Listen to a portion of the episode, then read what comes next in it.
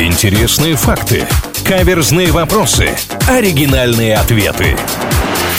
Непоправимые умники на правильном радио.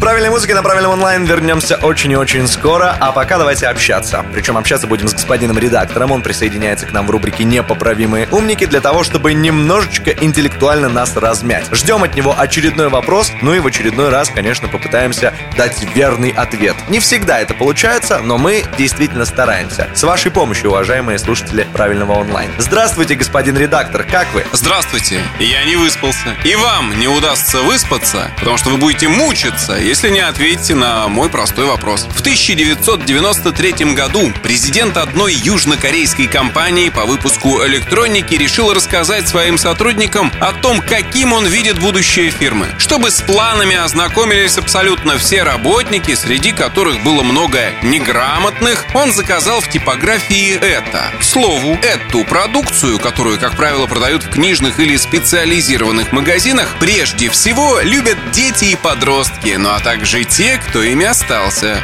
в душе.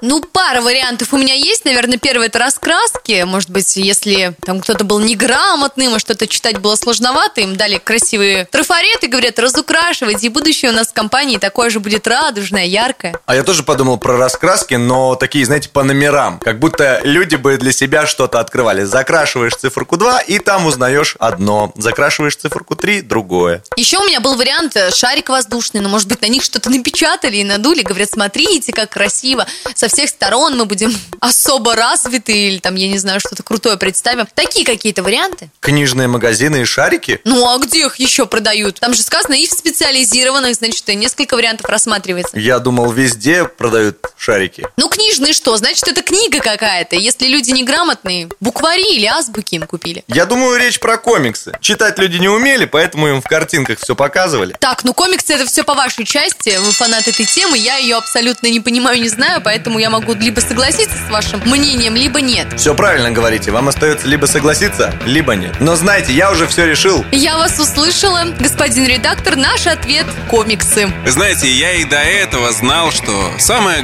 главное в жизни – это слышать и слушать друг друга и доверять. Вы в очередной раз это подтвердили. Правильный ответ вы уже назвали. Ну, получается, с победой нас, а также с победой мы поздравляем всех слушателей правильного, которые дали такой же ответ. Ну а вас, господин редактор, мы в очередной раз благодарим за общение и обещаем, что обязательно встретимся здесь, на правильном онлайн, в новом выпуске «Непоправимых умников». Непоправимые умники на правильном радио.